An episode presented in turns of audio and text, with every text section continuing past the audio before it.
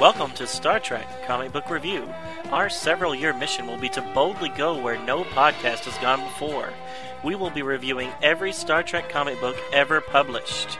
These stories have been released by Gold Key, Marvel, DC, Malibu, Wildstorm, Tokyo Press, IDW, and others. Star Trek and all that the Star Trek universe contains is copyrighted by CBS Studios Inc. Hello and welcome to Star Trek Comic Book Review with Donovan and Ken. Episode number 332, recorded November 22nd, 2020.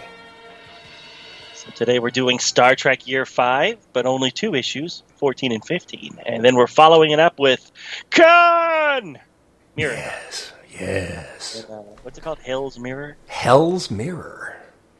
And that really is fascinating because they took the whole mirror universe thing a lot further than I expected.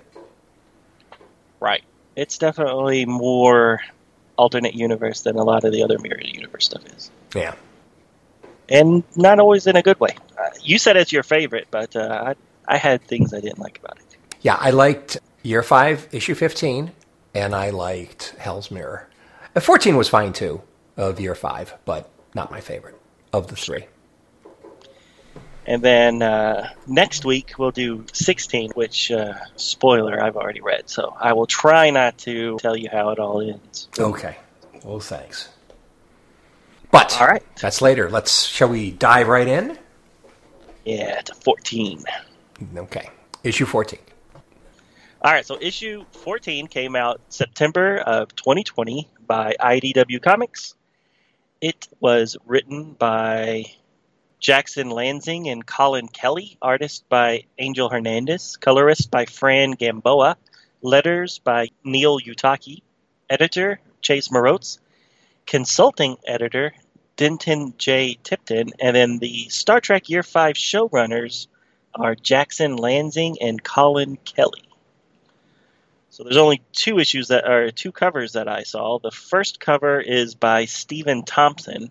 It's the main cover, and it shows Kirk uh, holding a bat'leth up to his face. So it's a close up of Kirk's face, and then we see in the reflection of the bat'leth that he's holding up, we see a uh, Klingon yelling at him.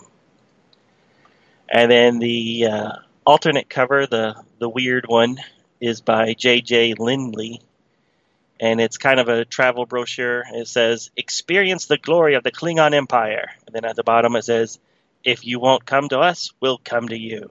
And then the picture shows some old, smooth-headed Klingons with their one guy has his hand up with a dagger, and it's stabbing through the earth. And then we see some silhouettes of some uh, Klingon D7s kind of flying towards the towards the planet. Yeah. Kang, Koloth, and Kor. Is that who they're supposed to be? That's who they are. Oh, Koloth from The Trouble Tribbles, Kang from Day of the Dove, and Kor from Errand of Mercy. Nice. I, I love that cover. That's great. Yeah, you said that was your favorite. It's my favorite. I like it. Yeah, these uh those weird alternate ones, they're very hit or miss for me. Yeah. All right, so back to the story. In case you forgot, Spock and McCoy have been captured by the uh, Federation for snooping in, and I'll give into some more explanations on that. But mainly, Kirk has just been beamed aboard a Klingon ship to undergo some uh, trials due to his transgressions against the Klingon Empire. And he's aboard a Klingon ship that's in the middle of a giant Federation fleet. And the Klingon ship has said that uh, if they didn't give over Kirk, they would detonate some bomb and destroy, you know, the whole fleet that was there around them. The main story starts with Kirk on that said Klingon ship, and he goes through his trials. So basically, it's kind of broken off into four mini trials. So the first one, trial number one, they say this is due to his transgressions during the episode Friday's Child that uh, caused the Klingons to lose a lucrative trade deal.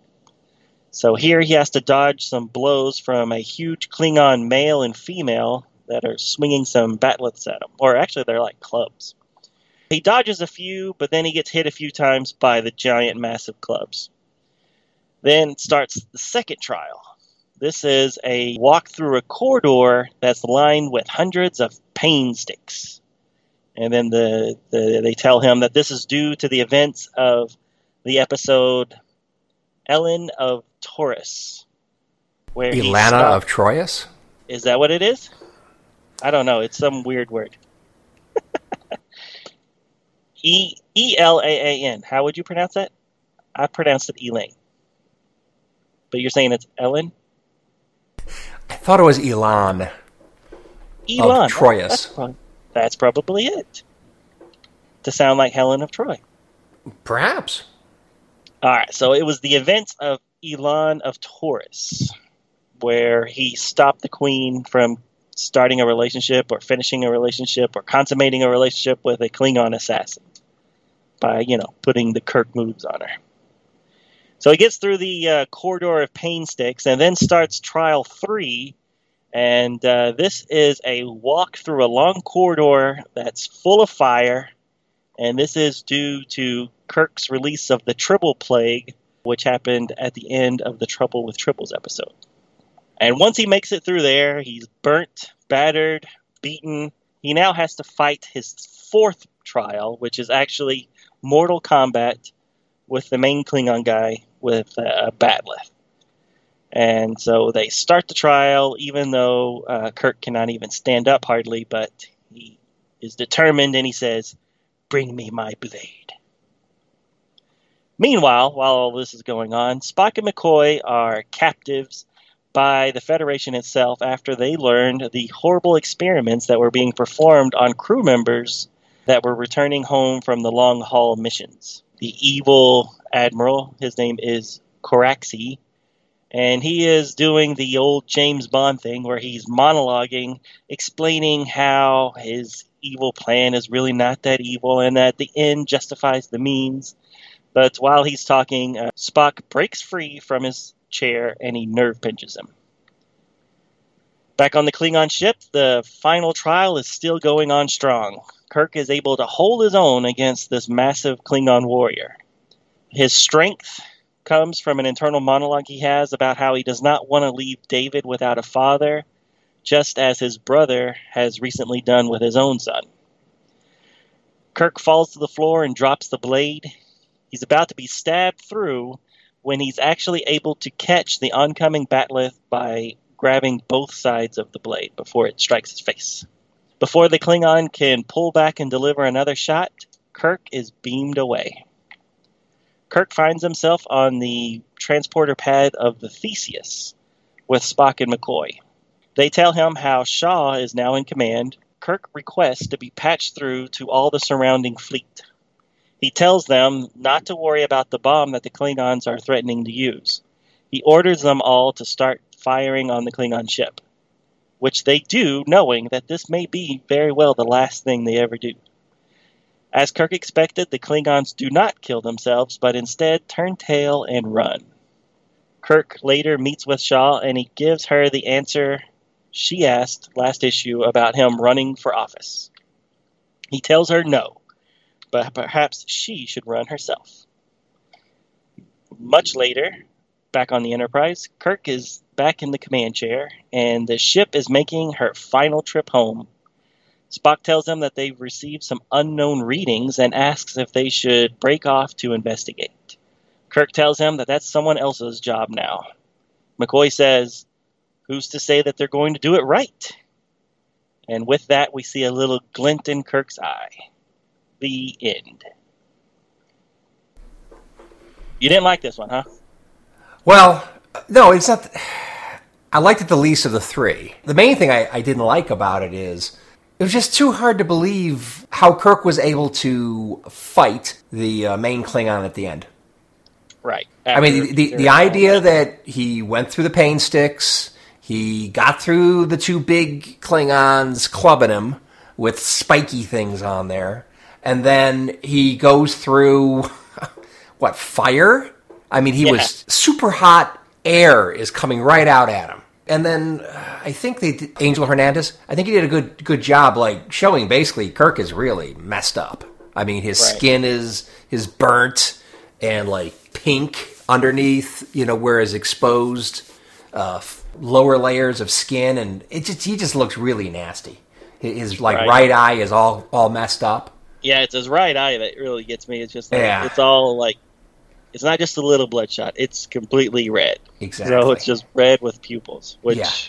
which you know, you've seen people that have taken trauma to the head. That that's often a that is often a, a, a sign of oh, cool. some some damage. So Right. uh, yeah, yeah, he's he's he's hurt. He's messed up. And, and these lists are huge, which, which they look so cool. But yeah, when he's able to hold his own, uh, I was also like, yeah, this is a little hard to believe. Yeah. It looks cool, and I love it, but uh, this guy looks like he knows what he's doing, and he's not hurt. So no, why is he? no, he's factory fresh. He's Right. he's ready, and he's a Klingon. Klingons are, are stronger than humans. At least I thought. Anyway, it depends upon the movie you watch. Depends on the show. Yeah, exactly. And the size of these bat'leths, like you mentioned, it it's like at least double the, the thickness of anything Worf ever hefted. Right. And Kirk is all bruised and battered, and and and he's he's able to use this huge meat cleaver. I, I don't know. It just it's just it was just hard to believe. Um, Right. But whatever. Uh, Other than that, this is fine. This is good. And I, and I and I do think that things wrapped up a bit quickly at the end. Oh, right. Uh, so Well, Um, yeah. I mean that the the admiral was taken out just by a nerve pinch, and then some of that whole storyline's over. no, Donovan, that was the old Vulcan head pinch. but still, it's just like there's a lot of stories still there that Yeah. really unresolved. It's just like that's it, and then now Shaw's in control, and everybody's Yeah, back to normal. yeah, yeah. So yeah, the- I didn't. I didn't care for that part. So McCoy was able to talk the guard into coming over to their side after Spock disabled the admiral, who was also a medical guy, right? Right now, it's a medical ship. Yeah, Right. Okay. So, so a medical admiral is calling all the shots here and is the big bad guy, which I thought maybe was a little he's not a odd. But medical admiral. I don't know. Yeah, there was two guys, and we weren't sure Okay, if, so was- there- if there was the same guy or if it was. Two but it was yeah, but it was the same species because Yeah, right. definitely the weird head and everything, uh, the skin, the bald, but the pattern, the honeycomb pattern, whatever. Anywho, it, things just really. I mean, they left you like, well, how the heck is anybody going to get past all this now? How they how the kids all going to get past this now? How's Kirk going to survive? How's uh, McCoy and, and Spock going to get out of being basically put in detention by Starfleet? And it all just wrapped up quickly in this issue. So Yeah, I agree. I agree. I wasn't The crazy wrap about up that. was was a little abrupt.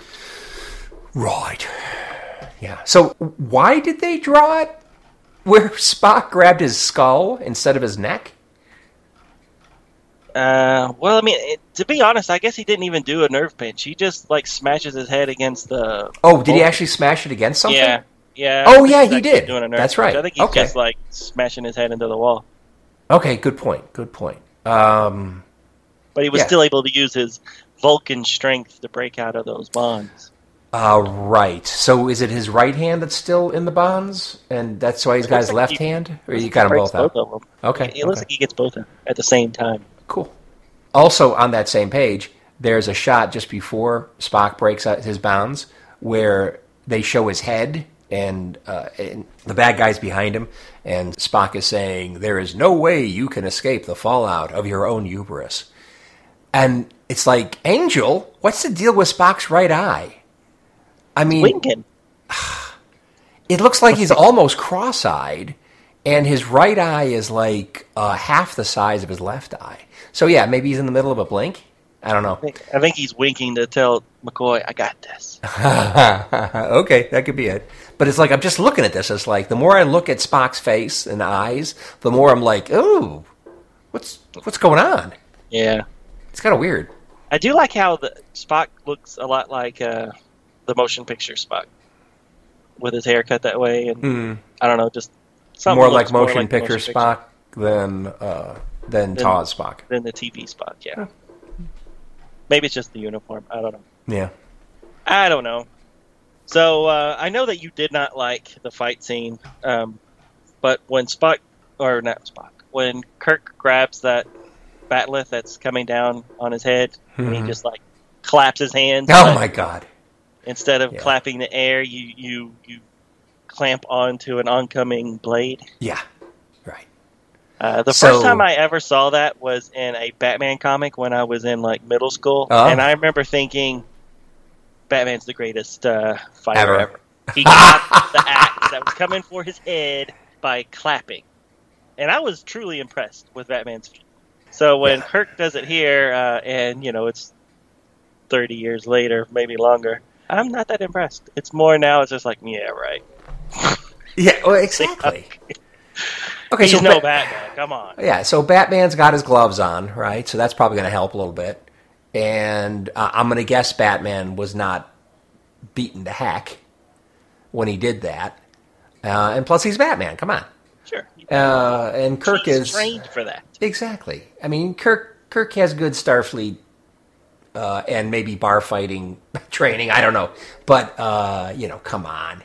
Yeah, so he's on his back, and the Klingon, even if the Klingon is the same strength as a human, he's got his full weight coming downward, and then Kirk's going to be able to use his own deplenished human strength to uh, have enough friction on on that blade to keep it from. eh, eh, eh. Yeah, yeah, exactly. Eh, But he did it. He did it. He survived that wily Kirk.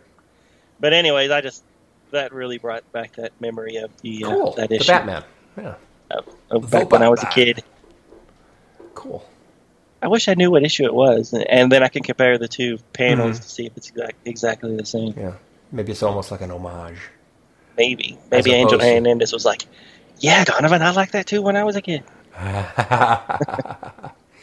Quit ratting on me." But uh, but the uh, the expressions on Kirk's face while he's fighting, I Mhm. absolutely love. Yeah. I mean, they they nailed Shatner in his in rage mode. I thought, I thought he looked really good. Like when he's like screaming about, I don't know, the panel, the words don't really match his face because he's talking about how he can, he knows how to kiss in 18 languages. Hmm. But you know, that's the kind of thing he's thinking of. But in his face is just like rage and fighting uh, with these giant bat'leths. Loved it. I thought it was great. Yeah. That particular panel you're talking about, I'm looking at it right now, and it does look great. Yeah, Yeah, Angel Hernandez is a good artist, very good artist. right. He really is. Although I remember earlier that there was one he did, I think it was a next gen book. Picard and Riker were drawn like superheroes or something, Oh, really? And Angel did that one, and they're like super muscular and all that kind of stuff. It's like, uh, this isn't right. This is this is not. It's Star Trek Next Gen. It's not. It's not superhero time. Was it But the DC. Comics? Because that's the only time I remember the. I remember the the actors being super buff. Uh, I don't remember exactly. Huh. Okay. But uh, definitely, he did a lot of the um, ongoing with the JJ verse Right, cast. right. So he did great there, and he's doing awesome here. I mean, he's one of the better. It's one of my. He's one of my favorite artists. yeah, no, he's good. I like it. Yeah. Now, speaking of art, the final full page is showing the Enterprise continuing their journey back to Earth after their mission. And of course, they're surrounded by an honor guard of like 15 million starships. So That's it's a lot like of- yeah. that's that's a lot. Of, it's a there's a lot of starships, and I just think it's just fascinating seeing some of the shapes Angel chose to include. It looks like he's got at least three of those ships look a lot like the Bonaventure class ship. Is that the Um, one that has the engineering section and the saucer kind of combined? Yeah. So the very front of it has uh, the deflector dish coming out its nose. You know, Yeah, the- kind of. That, that looks really cool. Well, uh, I never liked it. Uh, I think it looks kind of kind of weird, but yeah, I guess if you get used to it. But uh, the Bonaventure was an early ship. I mean, it's it's more of an Archer time period ship. Oh, really? Uh, yeah, yeah. So I actually, uh, so here here's a little little thing about the Bonaventure class. The Bonaventure class was a class of Starfleet starship that was brought into service after the NX and related designs. So it came after the NX-01, It marked a radical change in starship design, described as being the equivalent leap as the original Phoenix to the NX class. That's a big jump. Oh, that's a big jump. These jump. ships were on the drawing boards as of the year 2163. Hmm. Huh. Anyway, that's just a little a little summary on a wallpaper kind of thing, a PC wallpaper Right. graphic that shows multiple views of the Bonaventure. And that's what these look like. Although there are variations on them. Or unless are some of them flying upside down? Hmm. Anyway, whatever. And then there's another ship I see that kind of reminds me a bit of the Kelvin uh, from the 2009 Star Trek movie. And then the other ones look more typical of of Star Trek, I guess. There's definitely a, a Reliant from the, Yep. from Star Trek Two. Yep. There's a Reliant, and then there's a couple other, uh, you know, Constitution class ones. It looks like multiple of those, and then the other ones are just like like circles and ellipses. They're far enough in the back you can't really tell what they Well, are. did you you see that one that's like right below the um, the Enterprise? That looks like it has four nacelles. Oh yeah, look at that. Oh, that's Yeah, I've never interesting. I've never seen one like that. Neither have I. Uh, so on each side there are two nacelles, and they're like they're almost like they're they're joined together. Right. So I mean, so like right next to each other. Hmm. And then if you go straight up from Yeah. there, there looks like a ship that has no nacelles but two engineering sections, like a, a saucer section and then an engineering section on each side, but no nacelles. Well, that's what kind of reminded me of the Kelvin. That reminded you of the Kelvin? That oh, did. okay. That did. Now, mind you, the Kelvin had the saucer section, and then above and below it, in the middle, it had an engine in one case. I think the lower one was the engine, and then the upper one was the engineering section. I think, or maybe I got that backwards. But uh, but you're right. I mean, okay, fine. Details. Uh, this appears to have two uh, deflector dishes. Why would you have two deflector dishes? Right. Huh, whatever. But yes, that's the one I thought reminded me of, Uh, of the Kelvin. All right. I see it. I sees it. Okay, is there anything else? Nope. That's all I have to say. Yep, I don't have anything else. I, I did think it was a little odd. The whole fleet, one, just stuck around the whole time waiting for Kirk to do this. You know, if someone came Oh. in and said, "I got a bomb," unless you beam over Kirk, you know, and then once they have Kirk, why did the why did the fleet not back off or try to get away? Get away. That's like a starbase they're at, aren't they? Yeah, I don't know, but you know, save a few of the ships if he's really got this nuclear bomb or whatever that can destroy a whole fleet. Yeah. I mean, it, it seemed like a little excessive that he could take out this whole fleet and the starbase with one ship. Yeah. Well, they're kind of packed in. They're kind of close, but yeah. Yeah. It's kind of stupid.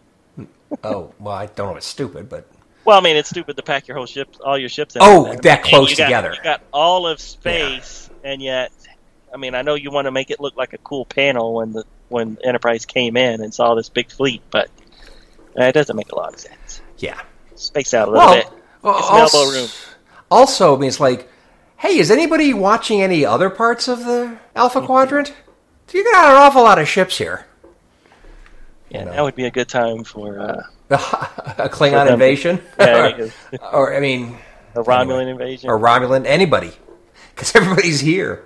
Anyway, yeah. And the last thing to say, the idea that Kirk was able to know that the lead Klingon was actually a Klingon with no integrity through the battle with him. just during the fight. he learned enough about what kind of Klingon he was that he knew the whole thing was a bluff, and he wouldn't do anything because he cares about his own hide too much. Right. So that was So you're saying you don't believe that? no, no. I, I think it's fine. I think I think it's fine.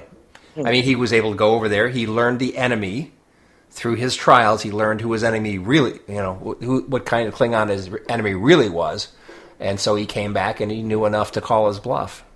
So I thought that was good. I liked it.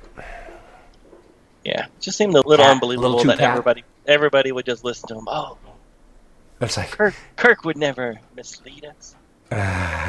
he's the man. Kirk is the man. Okay. Anything else? Uh, nope, I'm good. Okay. Let's go on with issue 15 that I'm covering. I don't see any title. So I'm going to assume there isn't one, or they just chose not to tell us. Published date October 2020. Writer is Jody Houser, which is cool. A new, I, am sure she's written something before, but I don't, I don't remember her name for many issues, prior issues. Uh, but maybe she did. But that's great. Somebody different. Silvia Califano is the artist. Charlie Kirchhoff is the colorist. Neil Uyetake is letterer. Showrunners Jackson Lansing and Colin Kelly. Editor is Chase Marotz. Consulting editor Denton J. Tipton. Two covers again. The first one features Harry Mudd trying to plant the Federation flag into a rocky planetary surface, while Kirk, Sulu, Spock, and Chekov are all trying to stop him. Mudd is either very strong or he got a hell of a head start, as the other four men are struggling mightily to stop him. The cover's by Stephen Thompson. I mean, even Chekov is like up in the air because he's at the highest point of the flagpole. Second one, retailer incentive cover A, features Harry Mudd smack dab in the middle of a political poster promoting his run for Federation president. It has a childish style to it that I think is trying to get across how unprofessional Mudd's campaign is. Covers by J.J. Lendl. His ordeal at the hands of the Klingon gauntlet finished, Kirk is making a log entry with literary allusions as the Enterprise passes Saturn on her way to Earth. Later, in his quarters, Kirk is contacted by the Federation Attorney General, who asks Kirk to divert to Andoria and conduct a threat assessment. The target is a potentially credible originalist candidate for president. As she is running for the Federation president herself rather than Kirk, she needs to know who this new originalist candidate is so she can make plans to stifle their chances. Spock proactively tells Kirk he does not think it wise for him to accompany the captain down to Andoria when they arrive. Kirk objects, but Spock makes his case and offers a compelling replacement suggestion. Kirk meets with Bright Eyes in engineering, where he is working with Scotty. Bright Eyes is hesitant to accept Kirk's offer to accompany him to Andoria when he hears the Andorians will likely hate him. Kirk explains the fact Bright Eyes is not from one of the original Federation worlds, but has proven himself to be a brave, critical part of the Enterprise crew. While they protect the Federation interests, he is a shining example that exclusion of newcomers only hurts the Federation. Scotty lends his support to deal with anyone that tries to make Bright Eyes feel not wanted. Later, Kirk and his party beam down to Andor, the capital city of Andoria. Renee, the campaign chief of staff, meets them and refers to Bright Eyes as Kirk's pet. Kirk and Scotty set her straight, and they get down to business quickly, with Renee asking Kirk why the Federation sent a spy so early in the campaign process when they have not even officially announced their candidate. Kirk scoffs at the spy accusation and points to his landing party as being open and coming through the front door. Confused, Bright Eyes points out that they used the transporter. Kirk says he is looking forward to hearing more from the originalist candidate, to which Renee says, Indeed, and he is looking forward to seeing you again, Captain Kirk. Right on cue, Harcourt Fenton Mudd comes through an open doorway with a lovely looking companion, effusing how good it is to see his dear old friend James T. Kirk. Scotty points to Mudd's criminal record, and Renee responds saying they know all about it and are impressed how Mudd was able to put all that in his past and is displaying amazing drive to build a better tomorrow. Kirk asks for more information about Mudd's redemption and points out he is in violation of his most recent sentence again. Mudd says he has Kirk to thank for his current circumstances and so much more, and launches into his story. The story picks up on the planet of the android Stellas that Kirk left Mudd on. He explains he sent out subspace messages offering to sell anything that was not strapped down and ended up making a killing in sales that he used to pay off bills and contemplate the future. What could be next in his life that would set him on an honest, righteous path? Inspiration came to him when he realized politicians are just salesmen that work to improve the lives of others rather than lining their own pockets. Kirk responds sarcastically, saying, So why not start by running for the presidency of the Federation? They address the fact that Mudd's assistant is an android that he kept around to handle scheduling, researching, accounting, speechwriting, essentially all the campaign work, so Mudd does not have to do anything. Kirk incredulously asks Renee why they chose a man with no experience to run for the presidency. She responds saying Mudd did run an entire planet on his own, and he is very persuasive, putting forward the platform of the originalists. Kirk says, no doubt, putting it forward to people that already drank the Kool Aid. Renee did not deny and said the number of people that share the originalist view is far higher than Kirk thinks. Later, in a private room, Kirk, Scotty, and Bright Eyes discuss what they have just learned and figured out what the originalists are doing, picking a con man like Mudd as their candidate. Do they think his experience as a con man, a snake oil salesman, is exactly what they need to talk dim witted Federation citizens into a fear based, xenophobic future path? Pointing to people outside of the original Federation as the source of all their problems? Demonizing them while distracting the populace from the real originalists' agenda? Kirk asks Scotty to do some digging into the Android Assistant's campaign accounting. The old saying, follow the money, might prove enlightening. Scotty attempts to sneak up behind the android and deactivate her so he can conduct a more thorough examination. She detects him, turns, and throws Scotty against a wall. The android Celia enters Mudd's office, where he asks her opinion on which terminology is most accurate to describe himself. Visionary? An inspiration? A prophet? Her useless response, saying that they are all just great, leads Mudd to call her a sycophant and asks her for the latest campaign finance report. An unexpected voice responds, saying is that all you are after? The money? Mudd almost falls out of his chair and asks who the unexpected intruder is. Why, it's a human in an old looking gray suit with a cat at his feet. Gary Seven says he is a concerned citizen that has a few questions about Mudd's campaign. To be continued. Bum bum bum. Bum bum bum. So it's all coming full circle. It's coming full circle. I just find it interesting that I thought Gary was putting all this into place when in actuality it's been going on. I mean, I thought Gary was behind the whole originalist movement, and maybe he still is, but definitely this whole usage of Mudd does not appear to be his doing at all, but he sees an opportunity. So that's kind of interesting.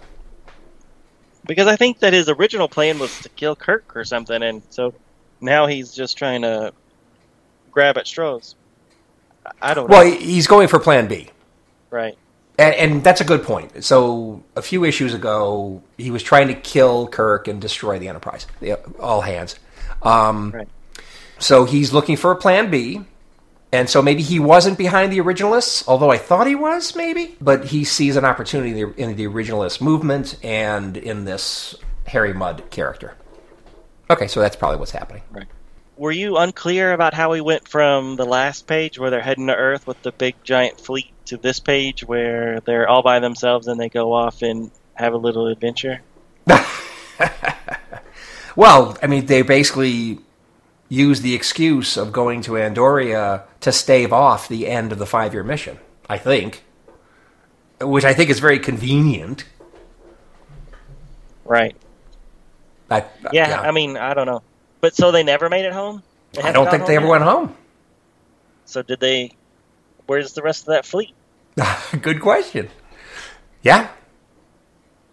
I I mean, it seems like Shaw's at home, so she and the rest of the fleet went on, and did they go and do that little side mission that uh, Spock mentioned at the last end of the last issue? You know, where he said, you know, we we've detected some, some. yeah, there was an um, excuse that yeah. they could go and look, but I thought Kirk said no. Yeah, he did say no, and then Okay. McCoy's like, who who knows? Whoever it does do it does it right. Right. And then Yeah. and then the next page, uh, we're here. So I was like, well, maybe they use that as an excuse to go do something else, and then now they're doing this. I, I don't know. I was Okay. unclear as to how that's they left the rest of the fleet. Well, there's I a wish lot. they would have said it. there's multiple things in these in, in this series of books where they're just kind of like, uh, let's just move the story along, not not explain everything. And then stuff happens. Yes, and then stuff happens.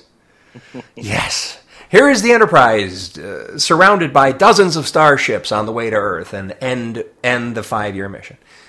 And then stuff happens. Yes. and now they're all alone, heading towards Saturn. Yeah. Right. She, um, I forgot her name, the one running for president.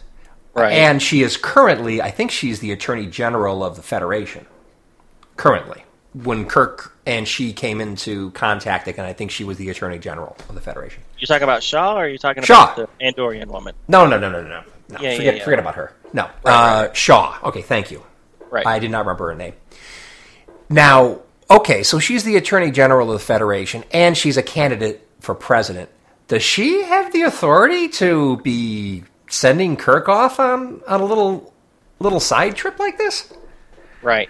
That's more for her political maneuvering than So it it is seems for the. Federation. Exactly. So how do you? I mean, it's Starfleet that controls starships. Right.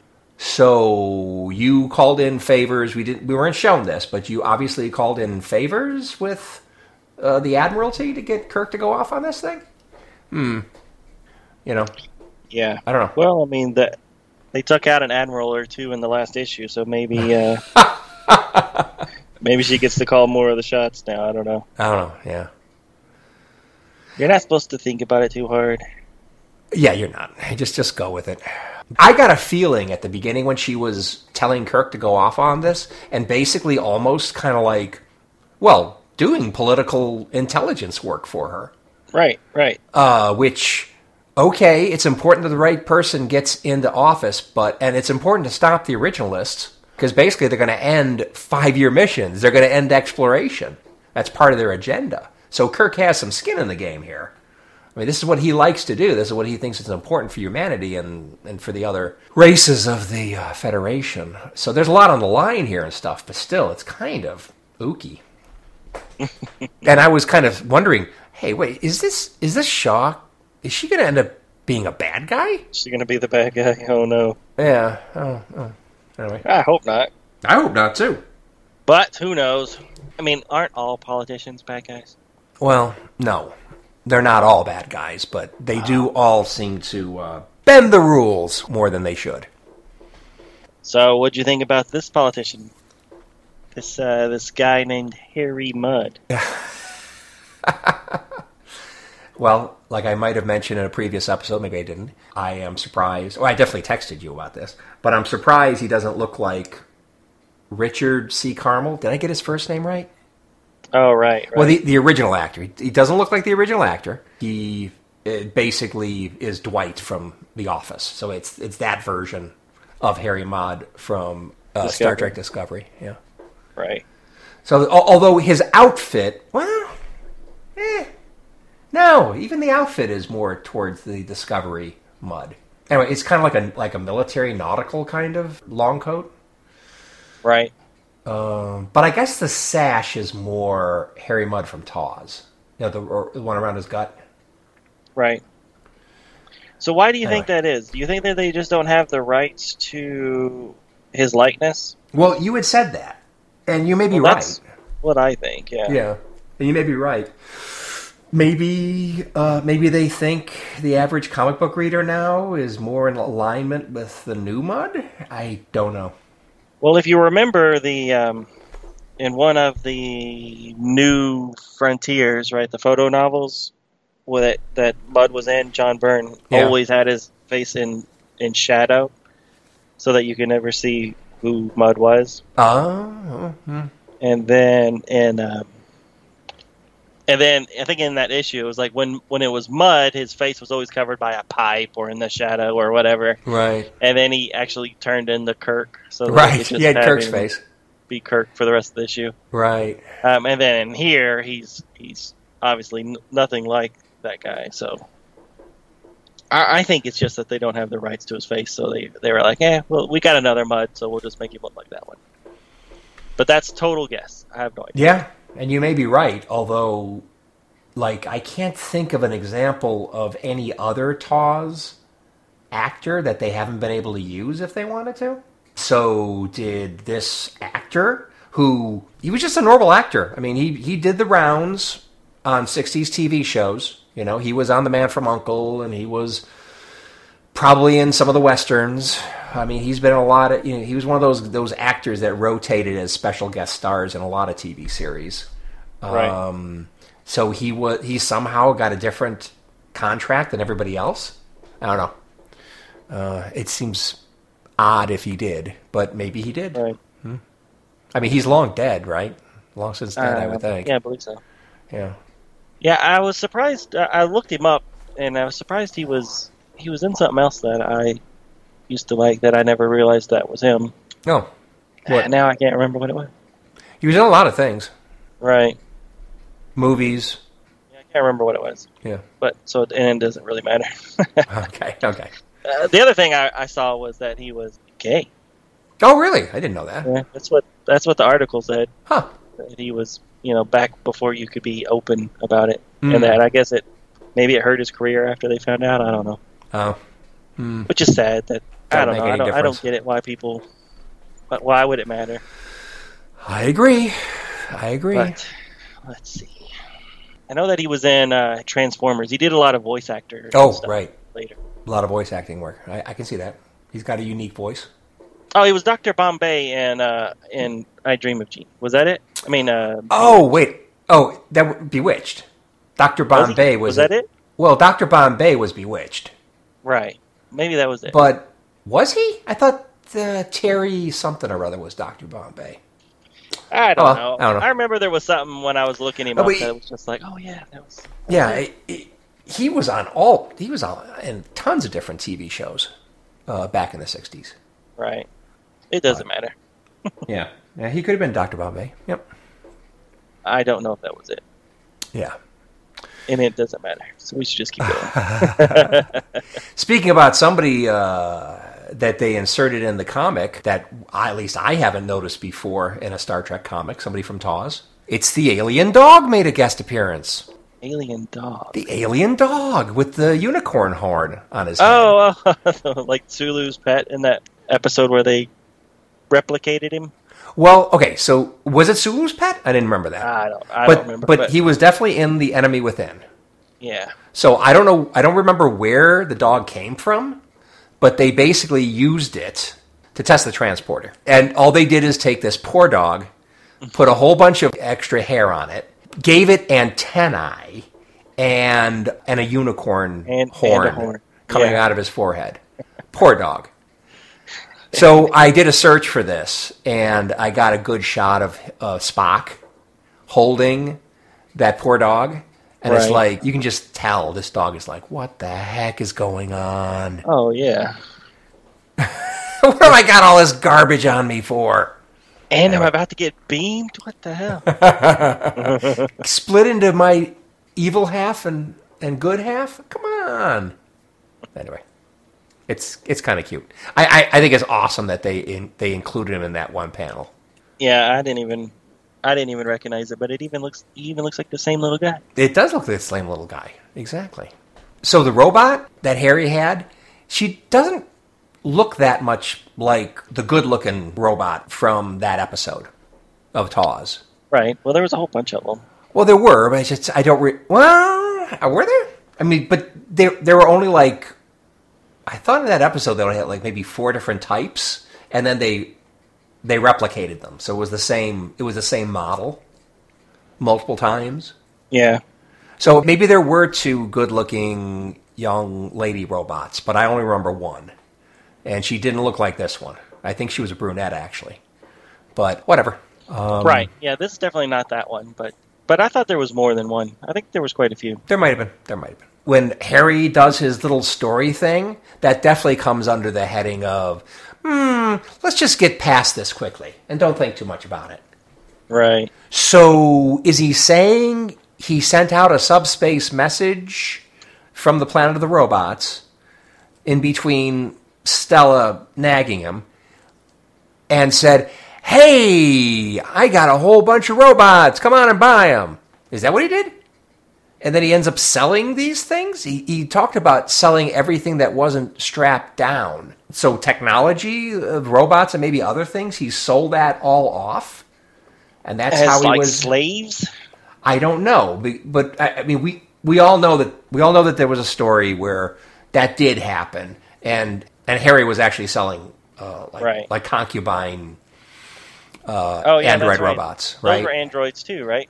Th- those were the androids. So he Oh, was actually he figured out how to make them so that they wouldn't, in the end, uh, tell him to, you know, blow off. I mean, they, they would continue to, to, to listen to him.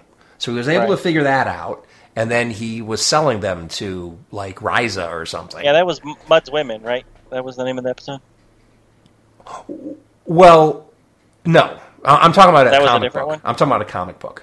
Oh, oh, oh, the comic book. Okay. comic book story. Yeah. So the first one was Mudd's Women, but yeah, I'm pretty sure that's the, that's the TOS one where he ends up having real women that he is selling to uh, dilithium miners. Right.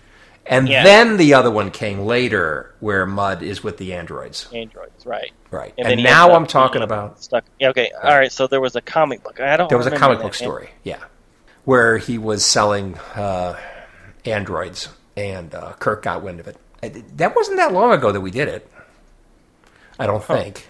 But eh. And it all runs together. It all runs after a while. We've, we done a few of these, Donovan? You know, when, when you read Okay. 40 I years feel better. of comic books, I start getting a little. I, I start Okay, mixing I feel things better. up a little bit. Because I, I, I mix things up and I feel, and you're usually spot on about exactly what we read and even what issue it was. Yeah, well, that was uh, DC Volume 2 run, uh, number 55. yes. 55 Okay. was a good issue of Volume 2. Anyway. Anyways, It was not clear to me how Mudd got off the mud ball and got into the position he's in now. It wasn't 100% clear. They kind of kind of kind of glossed over a lot of details. Right. And does this take place after Mudd's episode in the animated series? Oh. In that one, he was already off the android planet too. So, Oh, interesting. but okay. here they act like he just got off the android planet, so they don't even reference that episode of the cartoon at all. Damn, I hate when they screw with uh, consistency or uh, Continuity. Continuity. That's it. That's Yeah, right. exactly. Continuity. It's like they ignored the episode. I didn't even remember the episode. Right. I can I can't remember the specifics of the episode, but I know there is a Mudd episode. Yeah, I agree. So you know how when uh, you're talking and wheels start turning, Yeah. Um, so the whole his likeness thing was still rattling around in the old noodle. Mm-hmm. I do now remember that uh, he was in an episode of Batman Green Hornet. They did a crossover, and he was the he was the villain. Oh, Uh, his cool. name was Colonel Gumm, if I remember. right. Oh, And the only reason I remember his name as being Colonel Gumm is because a few years ago, Kevin Smith wrote a comic book, yeah, which was another crossover between the Batman 66 and the Green Hornet. yeah. And They used Colonel it, Gumm. he, he used Colonel Gumm, but he, he like promoted him to General Gumm, so now he was General Gumm. Oh, But he could not use. This is what triggered it. I remember now he could not use uh, his likeness, so they had Oh, to the have him likeness? with a mask on. oh, and that they had some explanation as to he was doing an experiment and, and, and exploded in his face or something, and now he's wearing a, a mask throughout the whole series, oh. if I remember. oh, that's interesting. So that's another example of uh, Not having the rights. not being able to use his Hmm. likeness because everybody else in Batman sixty six looks like the uh, actors, Actors? from the from from the Wow. show, except for him. He always had to wear a mask, and I kind of now remember an interview with Kevin Smith where he said that you know he gave him a promotion to General Gumm, but we still couldn't use his likeness, so we just threw a mask on him or something like that. Oh. Hmm. So, so I guess in his his will or something, he he did not give rights to his likeness. Yeah. Somehow there's a legal issue. Yeah, but it's kind of cool to see Dwight here. Yeah. yeah. Yeah, I, I like him as Harry Mudd. I think he's great. I just wish he had more consistent writing. Because here or just in general for that that actor. in Discovery. Yeah. Okay. So in the short, in the uh, minisode, or whatever they're calling the uh, Trek shorts, uh, Short tricks. short treks. Uh, I did not like the short trek Oh, Harry Mudd. that, that was one of my favorite ones. Really? Yeah. I thought it was that forced. And, that and the Tribble one, I think, is my two favorite. I, well, I like the Tribble one. That was great. Yeah, I, I like that one especially since they who they since they got the the guy that does the Archer voice, McGuirk? Mc, McGuirk. Oh, What? That's the name of the character in in the uh, minisode. uh, no, that was his, that was the name of the character from uh, he played in Oh, Home- Bob's Burgers. nah, Home Movies. It was a TV show way long ago. Oh, okay, okay. Uh, no, his name in that episode was oh, I forgot what it was because they kept calling him. They kept calling him an ass or something. he was. You think I would remember that jerk. line because it was like he. I forgot what it was. I Okay, love that episode. well. that was my favorite. now that was great, but I'm not as crazy about the short trek with Harry. I, I like I, I, I think it could have been written much better. Uh, and it was forced. I'm not crazy about that. But I thought the first season episode with Harry Mudd and his time looping, I thought that might be my favorite Discovery episode ever. yeah, that was good. Because that was a good one. I liked it. And I like how he kept on killing Lorca. Even though that's kind of like, mm, mm. Harry was never a murderer. I Right. mean, there were lines he did not go beyond. But man, he was killing Lorca and, and he seemed to be liking it. So uh, speaking of expanded universe with Mudd, uh, Mm-hmm. there was next generation novel based on um, Data creating Lal, uh, recreating Lal, Okay.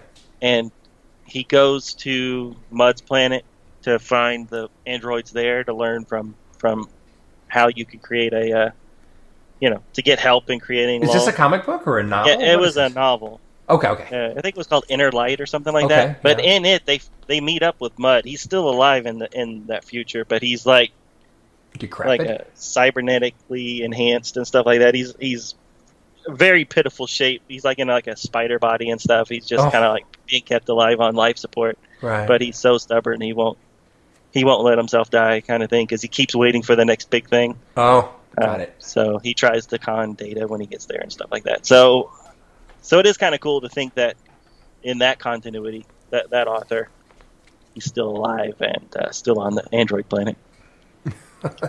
Cool. Which which he might end up going back to the android planet at the end of his uh, presidential run here. Who knows? Yeah. You think he'll know, win? We don't know how this ends. You think he'll win?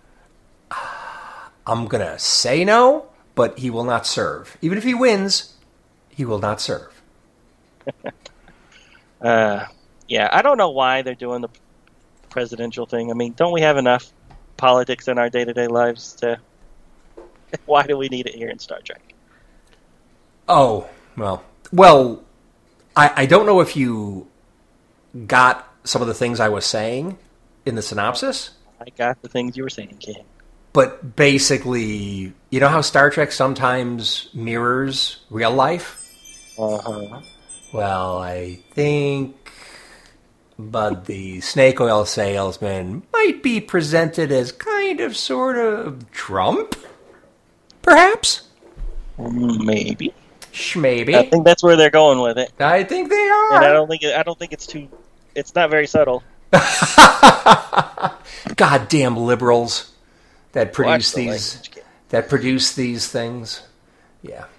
Anyway, that's that's what I think they're going for. So So I, I heard somebody complaining about um, the new Wonder Woman movie with Maxwell Lord kind of being Oh, it's supposed to be Trumpish? allegory to Trump. Yeah. Oh really? I did not know and, that. and the thing they kept saying was Orange Man bad. You know, they, they kept saying, "Oh, it's the Orange Man bad trope," and I was like, "I've never heard that before."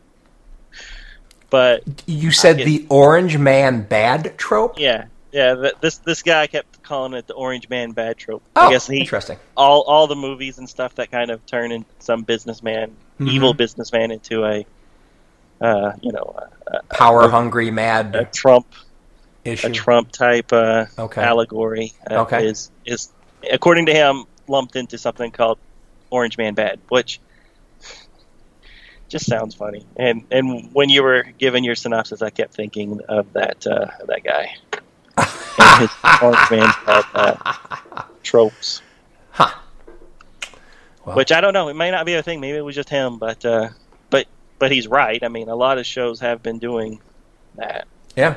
Well, uh, But it's s- nothing new. I mean, Lex Luthor from the '80s was a businessman that went bad. was evil, and everybody else saw him as good, and then he ended up going to being president. So it's like it's, it's not a new story, but no. Nope. it, it is kind of funny that it kind of happened. Yeah. Not, not part, Funny, funny, weird, not funny, ha ha. right? Yeah. Coincidental. Uh, there was a Doctor Who episode with the latest Doctor, the female Doctor, where they presented a character that was played by Mr. Big from Sex in the City. I don't know if you ever watched Sex in the City, but I forgot the actor's name. But he used to be in like Law and Order. Uh, he was one of the, one of the de- detectives or something. Anyway, he was then he was Mr. Big, you know, the the, the big main boyfriend Right. to Jessica Parker. Right. And then um, so then, of course, older, he was presented as the bad guy in this uh, in this episode of Doctor Who, Doctor Who, and it was so obvious that he was he was supposed to be uh, Trump. But even in the episode, you know, there was one point where somebody says, "You Trump" or something, and he, and they say, "No, I'm not Trump." People keep confusing me with Trump. I hate that guy. It's something like that. Anyway. But, Ah, more liberal media. Damn it. Okay, that's all I have to say about this one. I'm looking forward All to the end. So next next issue. You want me to tell you how it ends? No, next issue though, Dang. or next next episode. Yeah, we'll be do it we'll be doing episode. it. Looking forward to it. All right, so today we're going to finish off with doing the one shot called Star Trek Hell's Mirror, which I called Mirror Con. That's that's what I call it. Uh, it was only one issue, came out August of 2020. The uh, writer is J.M. DeMatteis, artist by Matthew Dow Smith, colorist by Candace Hahn, letterer Neil Uyetake, editorial assistant is Riley Farmer. I don't remember ever seeing that name before. Editors Chase Marotz and Denton J. Tipton. Just two covers. First one is by Matthew Dow Smith, and uh, it has the word Hell's Mirror, and then underneath it we see uh, Kirk and Spock in their evil universe get-ups. Spock with his goatee.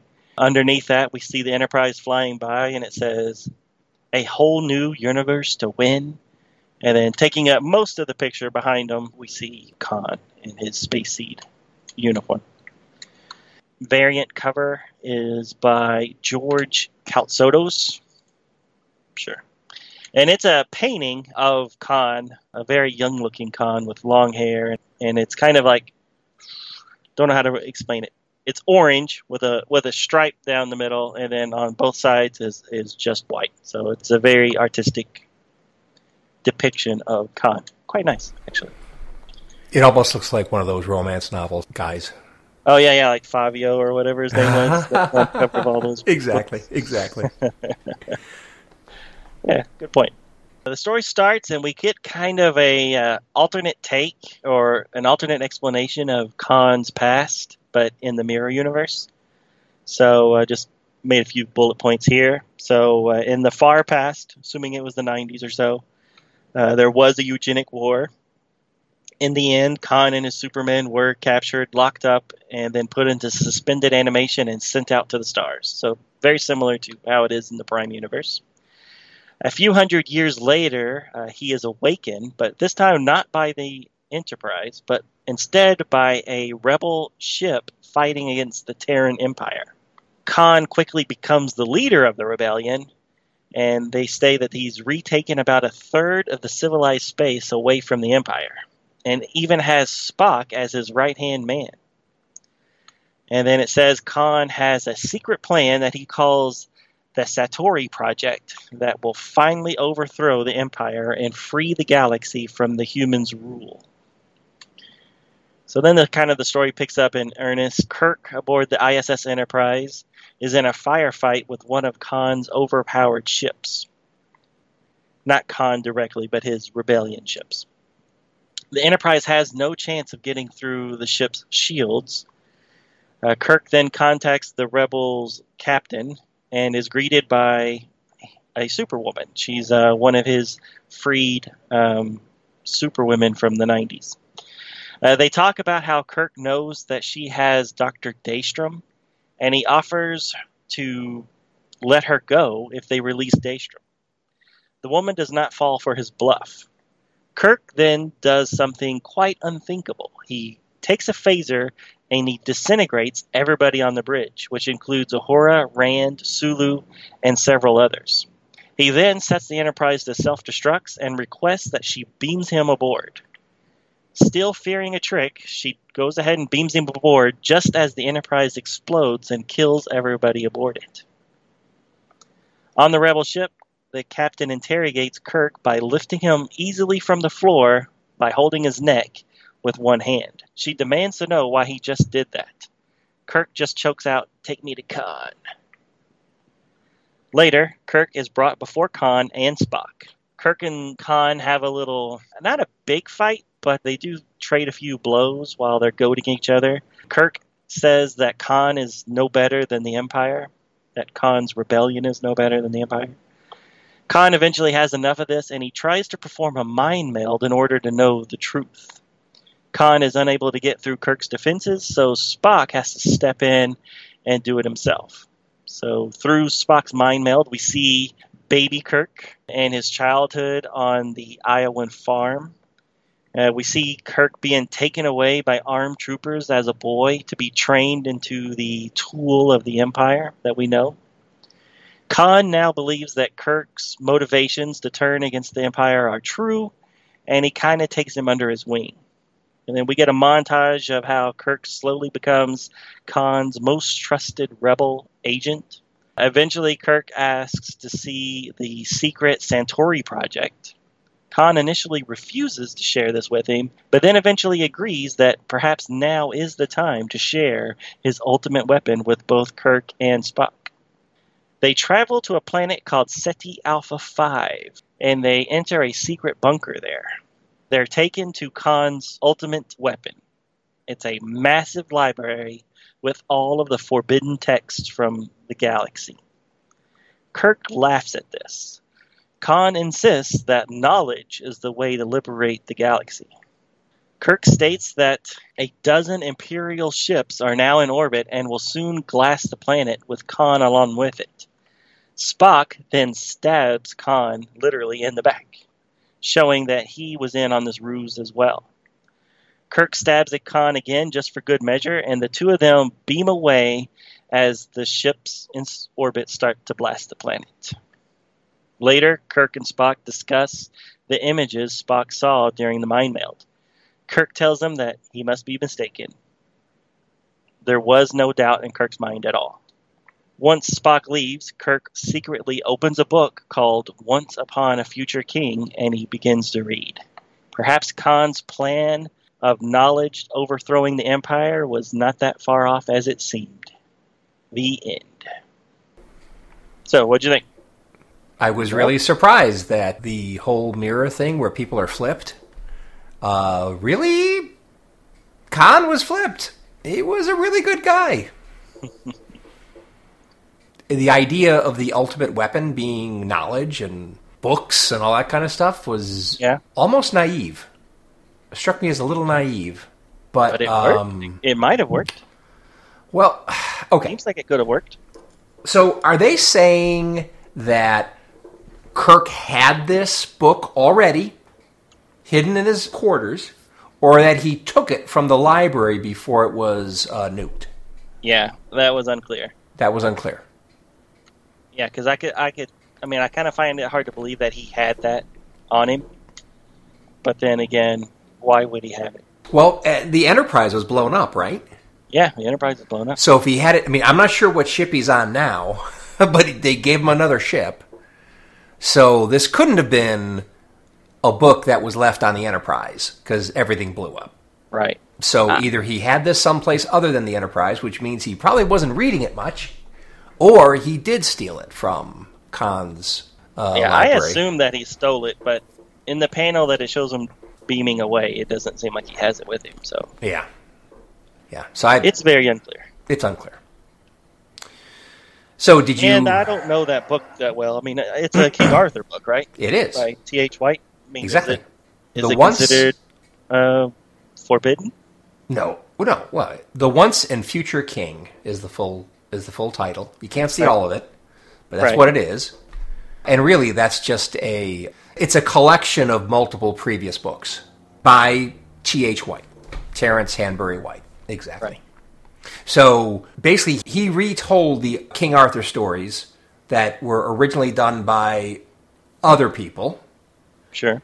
and he did two or three books retelling the stories, and then this one, uh, the Once and Future King, is kind of like he he put the earlier books together into one. Right. And, and but, but I mean, exactly but would why? it would it be something that you would read it and then feel like, oh, maybe, you know, King Arthur's rule is is the way to go in the future? I don't know. I don't know. I don't know what it would be that would make it. well, he was a just Uh, king. He was still a monarch, right? I mean, Oh, yeah, people well- didn't vote for him. Well, no, no. Well, of course not. I mean, th- that's the whole thing about kings. I mean, it was King Arthur. I mean, he he got the kingship when he pulled the sword out, right? Right. which is, seems like an odd way to elect a ruler uh, or arrive at a ruler, period. But that's what they did. Yeah, so uh, Arthur had complete power, but he was a good king because it wasn't like he was raised by a king, right? So he was a normal guy, Right. and then and then he came to power. So he was able to be a just king, as opposed to somebody who has been uh, had a silver spoon up their backside their entire life and uh, thinks they can do anything they want. So I always I always thought King Arthur was kind of a, a retelling of David, David, oh, King David, because he Oh, was, he was hmm, the little shepherd boy that became. I never knew that. I mean, I, Really? This is totally. I'm Huh. no. I'm just. I Could be. thought that. I don't know for sure. Yeah. Well, it was the French. These were French stories at first, right? Right. Uh, I'm not. The first book was, or the La Morte d'Arthur, or whatever it was called. There you go. There you go. Yeah, that's a, that's a good point. You know, Anyways, like I said, I, I didn't understand why it would, if it was supposed to be an allusion to this was one of the forbidden texts that Kirk got his hands on, because I don't know the story that well. Uh, I mean, I know the story of King Arthur, but I don't know that book specifically. That why it would be one of those forbidden texts. Exactly. Of all the books that Dematis or Dematius, well, whatever the, whatever the writer's name is, of all the books that he could have picked to be appropriate for this evil version of Kirk to maybe begin to get some kind of new information, exposed to new information that could make a difference, fascinating choice. Because I'm not quite sure why. I mean, other than maybe King Arthur was a just king. Other than that, I can't see why this would be such a great thing for for him to read. Right. Well, maybe in the mirror universe, maybe he was. Maybe he was not. Maybe this is really a. You know, in in the mirror universe, he was a tyrant, and and Kirk's just reiterating his tyrant beliefs. Oh, ooh, ooh, oh, wow, oh, wow. King Arthur could have been a tyrant. It's a the mirror, universe. Exactly. Ah, fascinating, Donovan. I had not thought of that. So how would that be good? it isn't good. Yeah, exactly. And we know that, we know eventually he becomes Emperor Tiberius, Right. from the Deep Space Nine episode. So right. I don't know where they're going with it. Well, maybe that's the whole thing. They want you to think, and we just thought, and we're confused. So So I will say that when the Enterprise blows up in Yeah. the uh, first couple pages, Yeah. I was shocked. I was like, "What? You can't do this." right. Yeah, but you knew it was all part of a, uh, all part of a plan to get Kirk in there. and to, to stop Khan. You knew it had to be Sure. part of a, a big elaborate thing. So that was like, uh, this is kind of obvious, guys. But then when it turned out that Spock was also a uh, an Imperial implant, that surprised me. Right. That But surprised I mean, me. it seemed like a big price, though. I mean, he he kills Sulu, Uhura, No, yeah, the whole Rand crew. that we know of. For Yeah, we know they were on the bridge because he Yeah. shoots them. yeah, But then, yeah, we don't know who else was on the on the ship still. I mean, yeah, yeah. But I- I- ultimately, I, was, I was very surprised that they killed off everybody and the ship. Yeah, I, I was surprised too. But come on, I mean the the guys in charge, the emperor, whatever. Yeah, get rid of the get rid of the ship. You know, get rid of that. Get rid of the people. It doesn't doesn't matter. We need to stop Khan. He he's taken back a third of our worlds, freed a third of our worlds. Right. Uh, this guy is the ultimate threat. We need to stop him. It just means that this mirror universe cannot be the same mirror universe from all the other mirror universe stories. Yes, I agree with you. don't I like agree that. with you. I don't like that. It has to fit at least somewhat. No, but that's that's the beauty of the multiverse. You can have as many of these as you want to. that's true. That's You true. know, I mean, come on. Uh, DC has certainly pl- applied the waters uh, liberally in all of their comic book stories, uh, Right. and uh, Marvel has some of that too. So, and Star Trek, and I, you know, I, I, I'm kind of interested to know this whole idea of applying the multiverse idea. What came first? Mirror, mirror, back in what '67 or something? I'm not, or '66? I don't know or some of the stories in the DC universe and some of the stories in, in Marvel. Um, oh, as far as mirror universes, Well, okay, so mirror universe is Star Trek, multiverse w- is that that's what DC calls it? yeah. Right. Okay. And then that's I- what Marvel calls it too. Okay, fine. Um, Yeah, in fact, I think that's even the name of the next Doctor Strange one. the multiverse of madness. Yes. Yeah. Exactly. Okay, fine. So so all the same ideas, right? Parallel universes, which is came out of uh, you know physics, theoretical physics, and the writers started saying, "Hey, let's let's use that idea. That's kind of cool. It's a hell of a plot device. Right. You can make anything Well, you and want." it's easy. I mean, right, you don't have to. You don't have to have anything fit anymore. no, Oh yeah, that was just that's an alternate universe. exactly. That's Earth uh, 183 or whatever. Yeah, like that season of Dallas. Ah, He didn't really die. That was an alternate version. Oh, that was a dream. We're That, that have entire another season was a dream. Yeah, yeah. So the multiverse is a lot better than oh, it was a dream. So Right. Go. All right, I still ask what Still came basically first. the same thing. Well, it's all the same thing, but I, I still like to know, though. I'm kind of interested in what came first, and it doesn't matter because people use whatever. But it's just kind of a intellectual exercise. Right. Yeah, wh- when did they start popping up in Marvel comic books? When did this start popping up in DC? It's probably another The, DC the Flash thing. of That, Two Worlds, which is the uh, Is which the was the first first time they established that there was more than one DC universe, was uh, September of 1961. oh, 61. Wow, that's a long time ago. Yeah. Okay. So DC gets it. Right. Odds are Marvel they had from- the Golden Age, and then the Silver Age started, and that was when they created a new Flash with a whole new background. And Mm-hmm. Right. then eventually, that Flash teamed up with the other Flash, which we they introduced as being a whole other world. So that that's how they retconned their Golden Age into their their current continuity. Right. Okay. So you 61 was when they did that. Okay. So kudos to DC. And who knows? I'm sure there were there were probably science fiction novels Exactly. that really did it first, but I don't know what that would be. Right. It's not something we're still talking about. So Yeah. Right. so anyways, what else about this issue did you like? oh, I, I love when the Enterprise exploded. Yeah. I mean that that looks pretty cool. Did you like all, all, golf ex, cart all explodey? Hmm? The golf cart later. Did you like that part? Golf cart, golf cart, golf I don't know. cart, The little. cart. It looks like a very contemporary little like hatchback type uh, golf cart looking thing that they get into to drive to the library.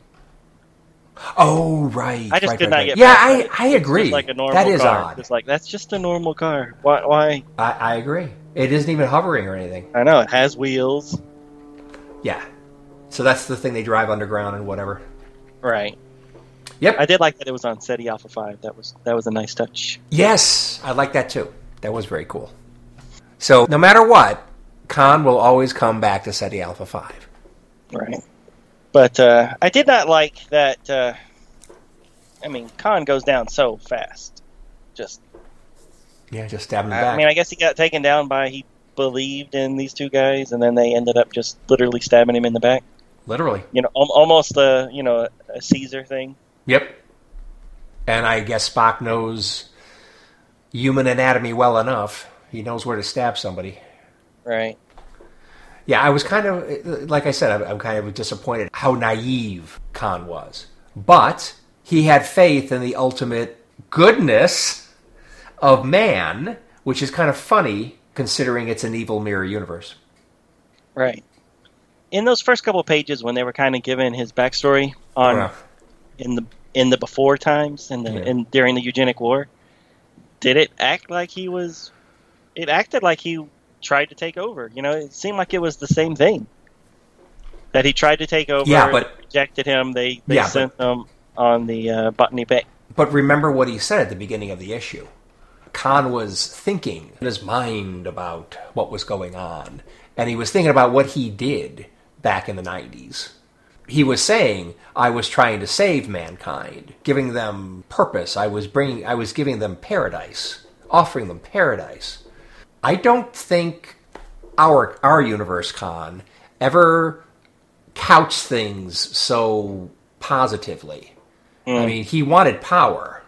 And he wasn't as bad in some of the stories, he was not as bad as some of his other Supermen.